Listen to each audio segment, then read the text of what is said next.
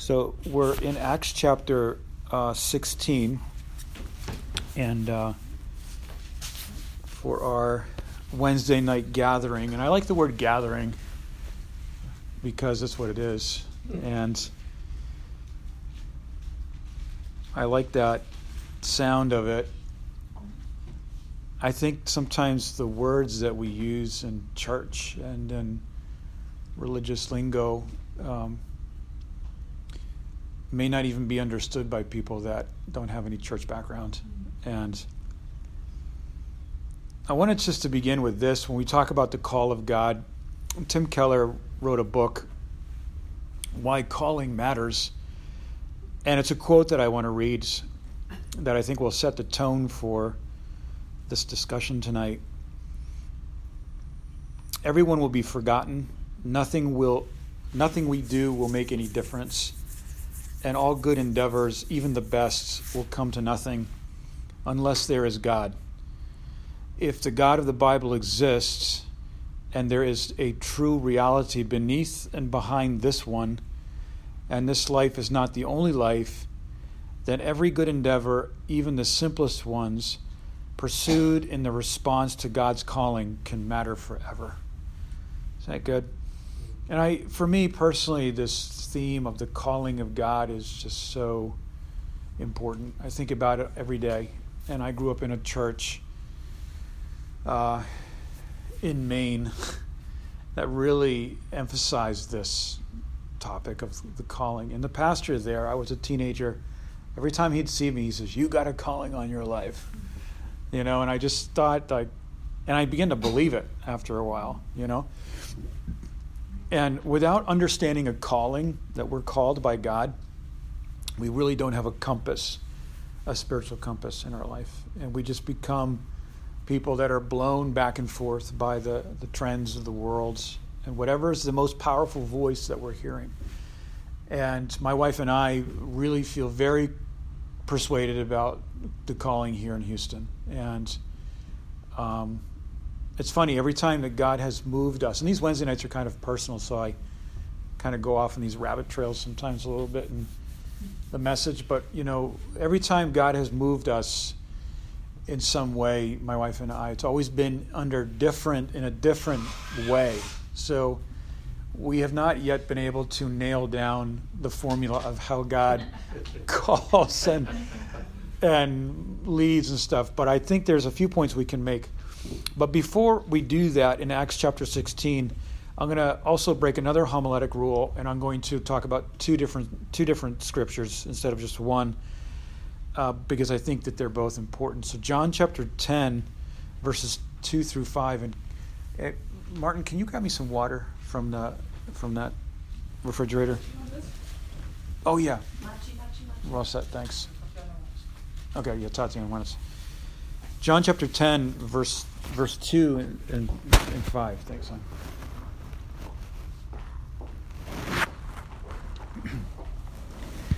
No, I have it for the whole. Huh? I have it for the whole thing now, for the message. And I think that in verses 2 through 5, it gives the three steps of the process of God's calling in your life and in my life. And I like the progress of these verses. John chapter 10, verse 2, it says, "But he who enters by the door is the shepherd of the sheep." And we know who that is, of course, Jesus Christ. "And to whom the gatekeeper opens, the sheep hear his voice, and he calls his own sheep by name." Okay, that's Jesus calling his own sheep by name. And this is the first step in the process of discovering the call of God in your life. That is to hear the voice of Christ. The call of God is not primarily to do something for God. And I think that can be very easily misunderstood. Sometimes even in the religious world, people will say, "Well, what is your calling?" Well, my calling is to be a doctor, or my calling is to be a businessman, or my calling is to be this or that. But really the primary call in your life and in my life every day, the first and foremost call of God for you and I is to hear the voice of the shepherd. That's the first thing. It's not to worry about this situation or that situation. And thanks to technology, the first call that I get in the morning many times are all the notifications that I have of breaking news and text messages and emails from overseas and Viber calls and Viber text messages from people overseas. And I love it. But I have to, in a disciplined way, in an intentional way, open my Bible and read and hear his voice. Matthew 11, verses 28 through 30 is really that call of Jesus Christ to you and I tonight. And that is, come to me, all you who are labor and are heavy laden. And labor and heavy laden is the characteristic of the curse of Adam, isn't it? What was the curse of Adam? Two things came out of the garden into the world that we live in today. A marriage and two sinners. Those are the two things that came out of the garden. A marriage and two sinners. And those two things right there are what this world seems to be all about, is relationship, marriage, and just sinners. And labor. And labor came out of the garden. And Jesus says, are you laboring today? Are you laboring in your minds? Are you striving? I do that. I struggle. Remember as a teenager, just worrying all the time about everything. Just so stressed, worried. And my stomach would be upset, and I'd be worried, and because when I get worried, I don't want to eat. I don't want to sleep. I just want to worry. And Jesus says, are you worrying? Are you laboring? Are you heavy laden? I love this. This is the first call of God to every person that we meet. Wherever we go today, if we go to the plush, lush, luxurious woodlands, which is so impressive. I'm so impressed when I go there all the time. It's like you go there. I went to another part of the woodlands, Hughes Landing. Have you ever been there? That's where I work. It's like, man, I am so impressed by that place. Everybody looks like they're like, the life is so together or something. I mean, nobody's got any problems there. And I know. I'm like, oh my gosh, am I in a movie here? But they're heavy laden. People are heavy, and they're, because the more idealistic the utopia environment appears, the heavier the burden. Because any type of life and in culture that exists outside of the culture of the body of Christ, which is heaven on earth, is a culture that is heavy. You know, it's a heavy culture. You go to Germany or some of these countries that really have all of their acts together, and you go there, everything is so beautiful, but it's just so heavy. It's just so heavy. And Jesus says, come to me and I will give you rest. I love that, because sometimes in the morning we find things out, we get an email, we get a notification, and we're like, oh my gosh, this is crazy. I can't even believe that. And that happened to me this morning, and I was like, oh my gosh. So I was like, I couldn't even prepare for tonight. I was just trying to figure this all out. And I thought of this verse, come unto me and I will give you rest. Take my yoke upon you. You know, a lot of times as Christians, we could have the wrong yoke. You know, we could have the wrong yoke. A yoke was that wooden brace that went around two or more beasts of burden, and the purpose of it was to break the pressure of the load into manageable pieces.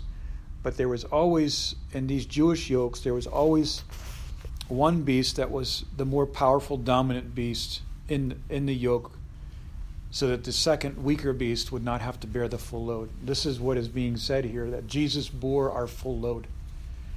It's just great. My wife and I talk about this sometimes, like, you know, because in the world of business, there can be a lot of pressure, but it's just so awesome that God is our chief partner. He's our senior partner. I don't know what you guys do for, I don't know if you're into business or if you, what with your career or what you do for work, but I think sometimes it can just become, the load can be unbelievable. And I love Isaiah chapter 10. I've never heard a message preached on it. I think it's one of the greatest verses, is that the anointing breaks the yoke. And when we're anointed by God, and anointing comes when you are connected and fellowshipping with who? The anointed one. The anointing is not some mystical experience. It's not some kind of nebulous feeling, but it's a real live communion in the word of life with the anointed one. And when we have that anointing in our life, what would really break and wipe out the normal person for us is an easy load, because Jesus is pulling our load. Can you imagine trying to live your life without Jesus? I mean, all of us in this room and many of us in this church facing overbearing unbelievable yokes, unbelievable burdens, you know, stuff that we could not, just let alone in the families, right? Our family situations. I mean, I know all of us in this room have very interesting family situations, and we couldn't do that without the anointing that comes from being connected with Christ. And so you will find rest for your souls, for my yoke is easy. I always laugh when people say, yeah, I'm doing my best, I'm working on myself. You know, how you doing? I'm working on myself. I'm working on it. I'm working at it. And I'm always like, well, let me know how that goes, because Jesus already finished the work, and all you have to do is just get yoked up with that. Just come to him and unload on him and say, this is too heavy for me to carry. And it's okay to say that. That's actually true humility, when we say, I cannot carry this load. And he gives us rest. Sometimes people say, I think that what you do in church planning or pastoring, I could never do that. It's like, yeah, you couldn't. Neil says this all the time. Church planning is not for the faint of heart. Sure. And it's true. And I know we all know that, because we're all in the middle of it. But why is it easy for us? Because there's an anointing in my life, in our lives, in this church. There's an anointing. There's an anointing in this group. And when you have a group of people, such as yourselves, that are walking with God in your personal life and rebounding when we fail, there's going to be an anointing in your life.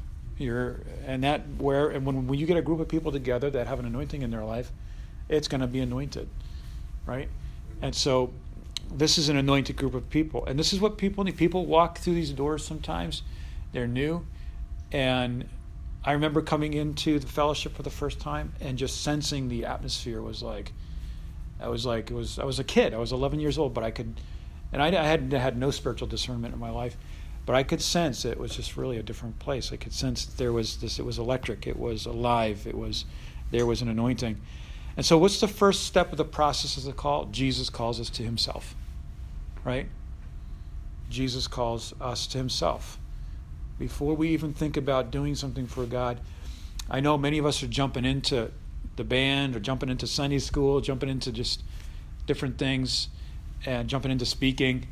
But I think the first thing that really we really want to always be, because we're going to burn out. We're going to burn out if we don't.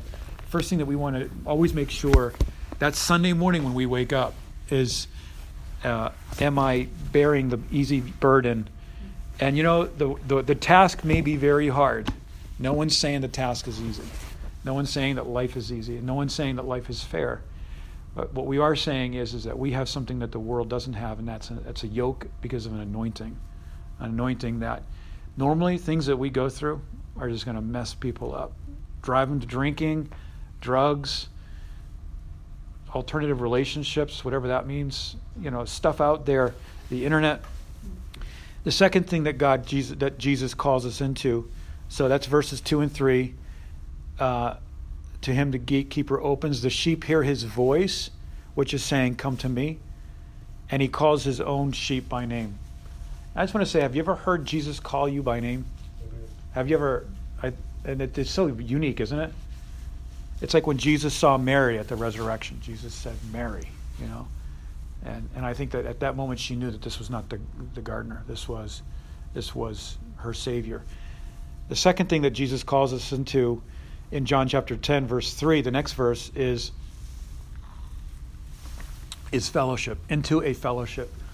Now, I just personally am very persuaded, and this verse here, it says, and leads them out. What does that mean? Well, there's a Greek word, ecclesia, which means to be called out. It's a group of individuals that are called out. We are called out of our personal cultures, out of our personal comfort zones. We're called out of our personal problems. We're called out of a lot of things, and we're called into something. And this is the second process of the call of God. First, he calls us to himself. Then he calls us into a fellowship. And I really believe that God has a specific plan for a specific church for every Christian. I don't think that going to church is like going to a restaurant, that we go to a different one every week, because there's no permanency in relationship there. We've been created for permanency. We all long for that, don't we? We all long for a place to call home. Growing up, I think your kids would be, you would be very upset at your kids if every night they were going to somebody else's house for dinner, because you want them home and you want to cook for them and you want to be with them. And this is the way it is. I believe that God, that Jesus, we listen to the voice of Jesus. And for you that are here today and feel that this is your place, I think you heard the voice of Jesus, the voice of the shepherd saying, I'm calling you out into this. And I think that I personally believe that, like, I would never make a decision. And I'm not, I know Tatiana's moving, and I'm not talking to you, Tatiana. I'm just making a point here, okay? Don't feel like I'm preaching at Tatiana tonight. I'm just saying that wherever I go, and we've talked, and she totally agrees with this. I'm not even saying this about you. I'm just saying this in principle. You got to say it these days, because everybody thinks people are preaching at them. But I geography for me is pivotal on a healthy relation, a healthy church. Like, is there a church there? You know, is there a place? And if not, we're gonna start one. You know. And when Tony and Daphne moved down here, before the Lions moved down here, Tony was on Facebook. He was just like, get down here, start something, right? You know? And same with Sean when he got down here. And I know Eduardo was calling. It's just I never got any of those phone calls, and I didn't know. And so my brother said something to me, and we visited. But he calls us into a fellowship. He calls us out and into something. And we really need that. You know, we really need that. Our kids need that. Our family, our marriage needs that. You know, we need that personally. We need a fellowship. And number 3, he sends us into the world to be witnesses unto him. And this is verses 4-5. And when he has brought out all his own, ecclesia, he goes before them, and the sheep follow him, and they know his voice. A stranger they will not follow, but they will flee from him, for they do not know the voice of strangers. I think this talks about missions. Acts 1, verse 8. Jesus says, I'm sending you out to be witnesses unto me into the world. You know, one of the questions oftentimes that we could ask other Christians is, what is your relationship with unsaved people? I think that the church life can become so awesome that we no longer have any relationship with unsaved people. And I think that's important. Me as a pastor, and me, you know, we as people that are Christians, that we would really have, we would assess all of our relationships with the unsaved. That we, you know, my wife and I, we always like to pick one restaurant. I don't know why. We just like to pick one place to eat, and we just go there, and we just develop a relationship with the owner, the owner of the establishment, because we want to be in the end a witness to. We want to share the gospel with people. And you know, my brother-in-law lives in a small town in Poland, and there's no church near him, you know. And I always think about that, like, it'd be great to see something happen near there. And that would be great to see happen. And if there's not a church where you are now, maybe a church will start, you know. Maybe that is where God is beginning to do something.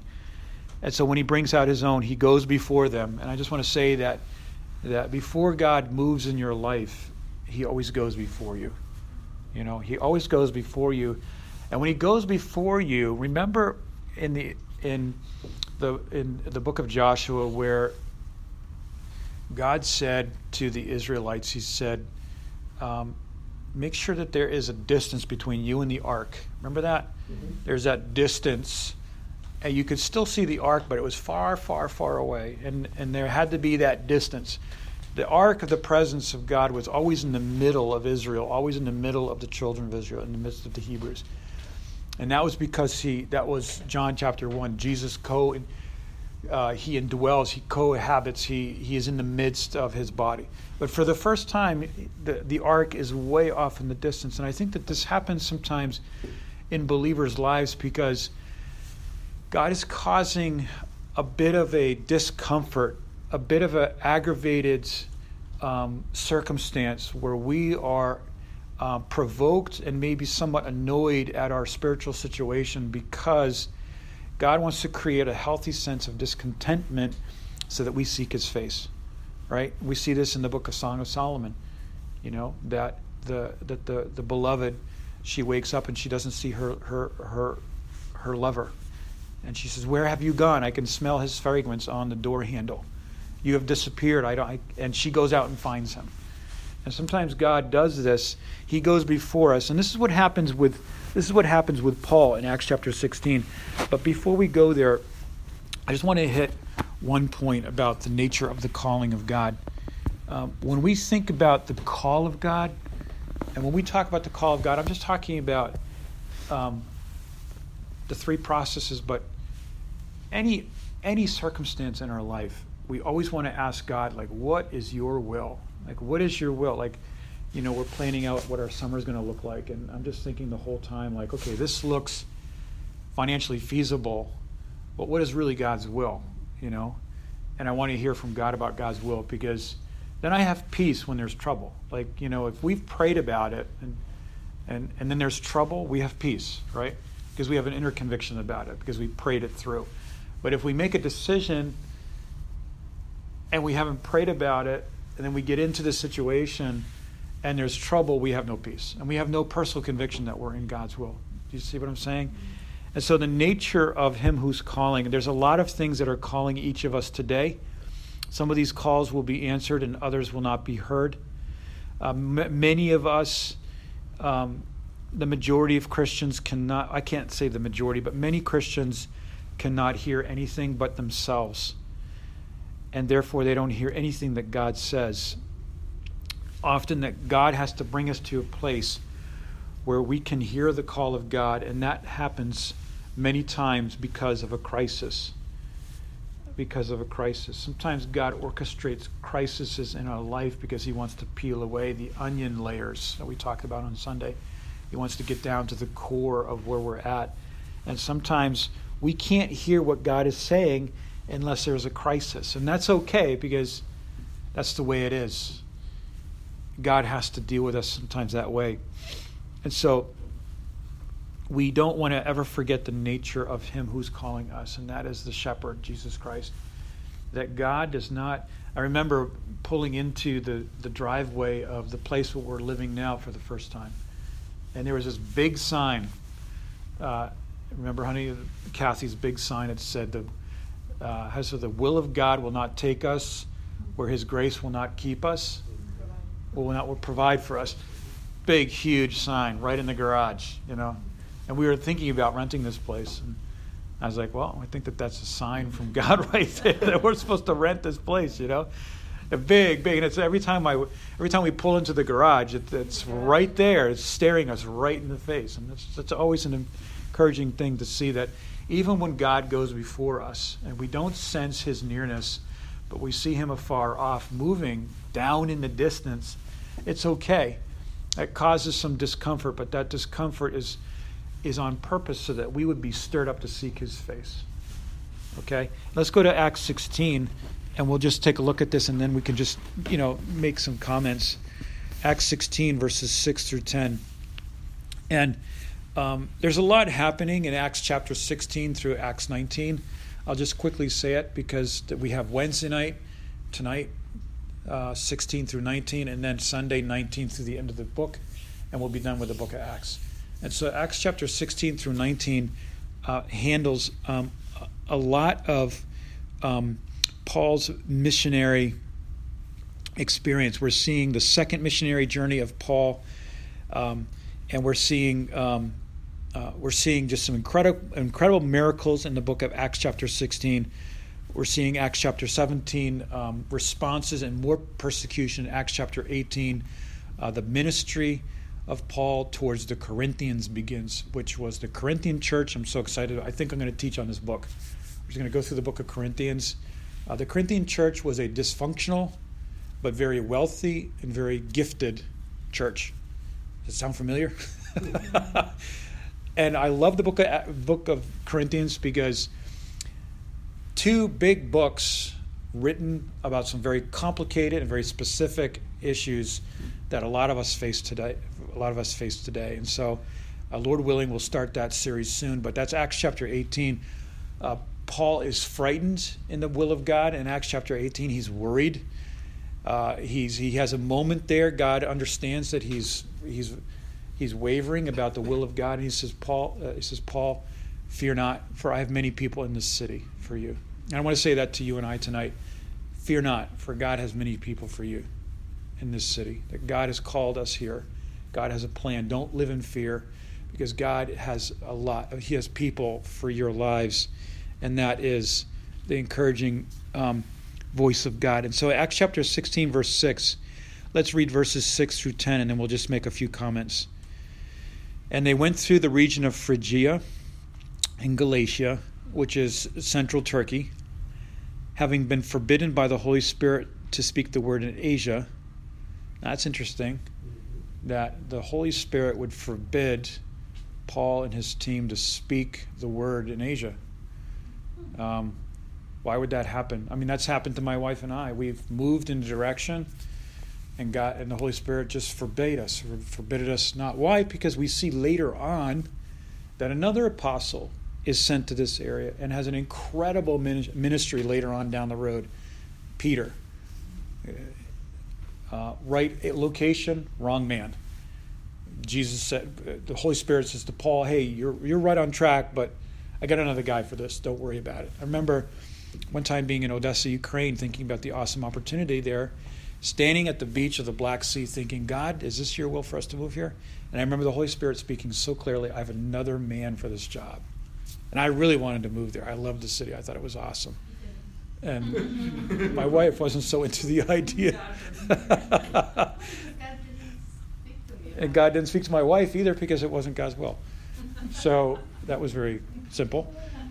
And so why did that happen? Because forbidden is a very strong word, isn't it? It's like, you are not going there. I don't want to hear about this again, right? Like, this is what God said to Moses. Moses is like, please, I want to go to the promised land. And then God says to Moses, you are not going, and I don't want to hear of this again. It's like the Holy Spirit just shuts down the whole thing. And as parents, when we do that with our kids, or when that's happening to us, it's not a very pleasant experience. So Paul's like, okay, well, whatever. Not whatever, but I guess that's the will of God. He begins to move in the northern direction. And when they had come to Mysia, they attempted to go to Bithynia, but... And I like the ESV brings this out in a way I never saw it before. But the Spirit of Jesus did not allow them. This is more of a gentler rebuke. Paul and I think he was a type A apostle, rugged man, gets stoned in Lystra. We talked about that last week. Stoned. I mean, literally stoned, and he's left for dead. Probably has broken bones, maybe fractured skull. Maybe something happens to his eye, because we read about later. He's writing to the Corinthians. You see how I write with such big letters? Maybe. We don't know. But maybe something has happened to the eye socket. I don't know, because of the stonings that he's been through. He walks right back into Lystra. He's out of his mind. And yet there's a lot of natural ambition, I'm sure, that Paul has, that the Holy Spirit has to deal with. And so Paul is rebuked, and then... he's now a little more sensitive to the voice of the Trinity, and then now Jesus speaks, the Spirit of Jesus speaks, which is a more of a gentler spirit of the spirit of the shepherd. I remember being in Ukraine one time, just visiting there, not having any plan to move there. This had just happened when Ukraine declared its independence as a nation in March, was it winter of 91, or I don't remember. March is when they declared independence, but it was around that time, and my wife and I were visiting with a group of Polish people from our church in Krakow. On our way from Moscow. God was really moving, and I was going back to the train station to get a train back to my home in Krakow, and I remember sitting in this streetcar.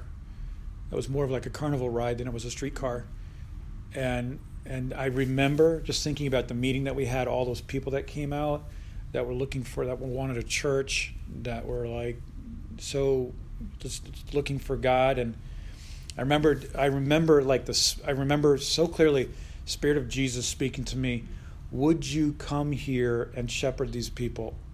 But he said it in a way that you don't have to. Like, I felt like I had a choice, like, okay, I don't have to do this, but it's like the spirit of the shepherd is asking. And I felt like the leading of the Holy Spirit. And I went back to the church in Krakow, and I know the pastor of the church there had kind of a different plan for Ukraine. He wanted to send Polish pastors there, and I was like, I don't know, I'd like to go, you know. And it worked out that I was sent by the church to go, and the Spirit of Jesus did not allow them to go. And so passing by Mysia, I like how that they keep moving. You know, when God closes doors in your life, don't get discouraged. Right. Just keep moving. Because closed doors are as much a part of our education as open doors. And I think a big no sometimes is very healthy for us. When you get a big, that when the door slams in your face, I don't know if that's ever happened to you. It's happened to me. It's a good experience. It's a very humbling experience. And it makes us more dependent on God. And so so if you look at Turkey, okay, Paul comes up from Pamphylia. He's up now in central Turkey, goes to, moves around in central Turkey, moves north, tries to go toward Bithynia, and there's nowhere to go. There's back home, or there is west, due west. And due west, he starts moving due west, and as he's moving down due west, he hits a city called Troas. Troas is the last big city on that part of the Turkish peninsula on the Mediterranean, Aegean Sea. And he hits Troas, and he can't go any farther.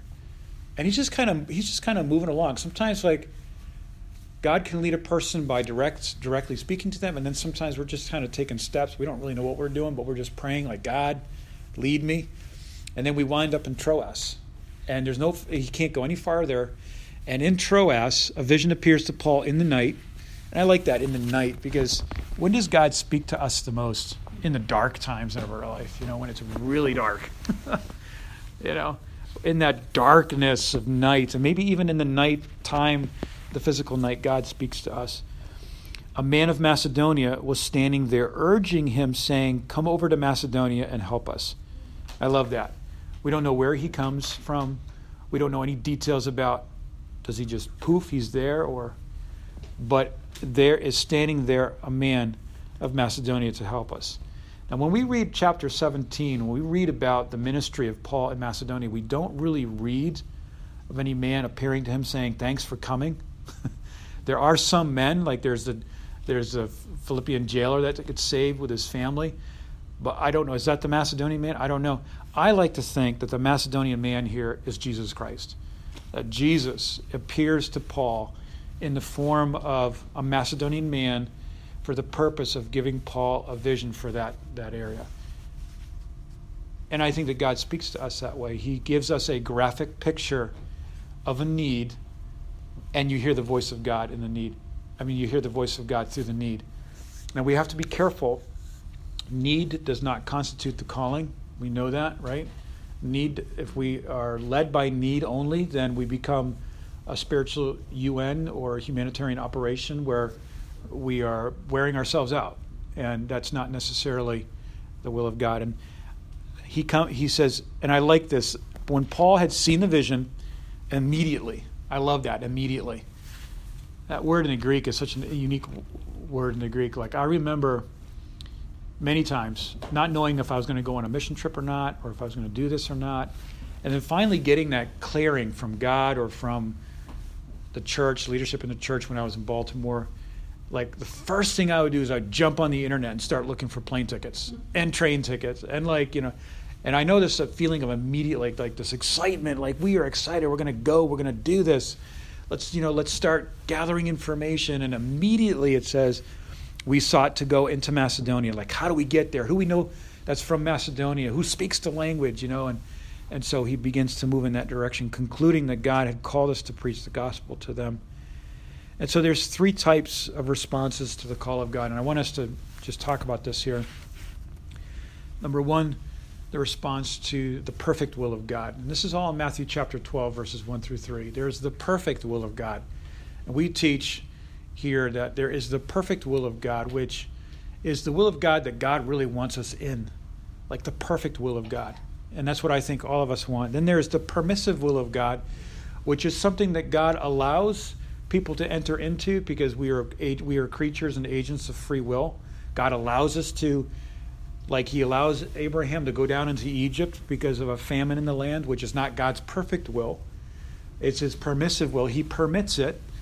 But this always leads to a lack of covering of God and exposure. It leads to a spiritual malnutrition. It always leads to spiritual malnutrition.